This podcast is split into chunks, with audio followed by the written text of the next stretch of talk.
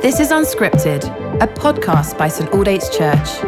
Listen along as Simon Ponsonby encourages us to dig into Scripture in the midst of our everyday lives. So take a moment to recenter your attention and welcome the presence of God as we listen to these ancient words.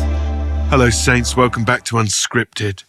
We're in Ephesians chapter 6. We're at verse 20. And I want to underline this little phrase that Paul says here I am in chains for the gospel. I'm in chains for the gospel. Here's the thing the enemy is always wanting to silence the preaching of the gospel. It's always wanting to chain the gospel.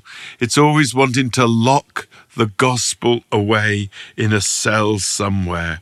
It's always trying to suppress it, always trying to ridicule it, always trying to sideline it. It'll do it overtly, it'll do it covertly. Why? Because it knows that the gospel is power. We've been thinking in this context about spiritual warfare.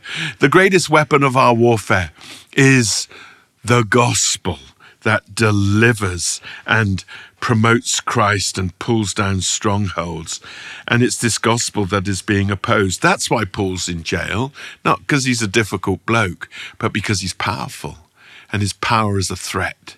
And that's why it's being subdued. Spiritual powers working through natural authorities seeking to silence this gospel man. But the gospel is more mighty than any government, than any, any army, than any philosophy. The gospel and the gospel alone is the power of God that saves. And so it has many enemies outside the church, overtly persecuting and oppressing and suppressing, covertly, subtly within the church, whittling, watering down and diluting the gospel and deviating us from the main and the plain. Paul's a gospel man, and the chains won't change that. The threats won't quieten him. I'm in chains for the gospel, says Paul. You know, Open Doors, a remarkable ministry that works with those who are persecuted for their faith in Christ Jesus, estimates that there are approximately 360 million Christians who face significant, serious persecution for their faith in Christ and for the gospel. That's about 15% of all Christians in the world, I think, doing the maths,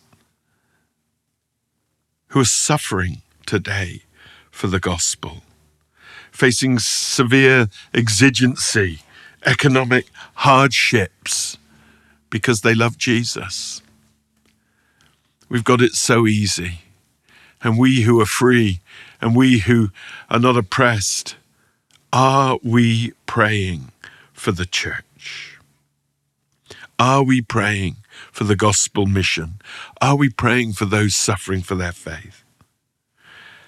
You know, many are imprisoned like Paul. Many, countless thousands during the Soviet uh, rule and empire suppressing the church and the gospel.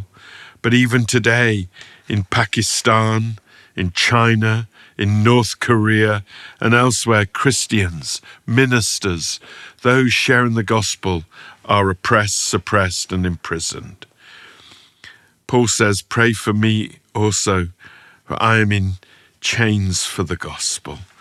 Let us be those who let us be those who pray for others suffering for Christ. And let us use our freedom to pray for them, to speak up for them with God, and to speak up for them where we can to support them in whatever way we can. Maybe go online, look up open doors, and see the ways in which you can help. Paul's a remarkable man. What a remarkable man. They're in jail. He's not praying to be free, he's praying to be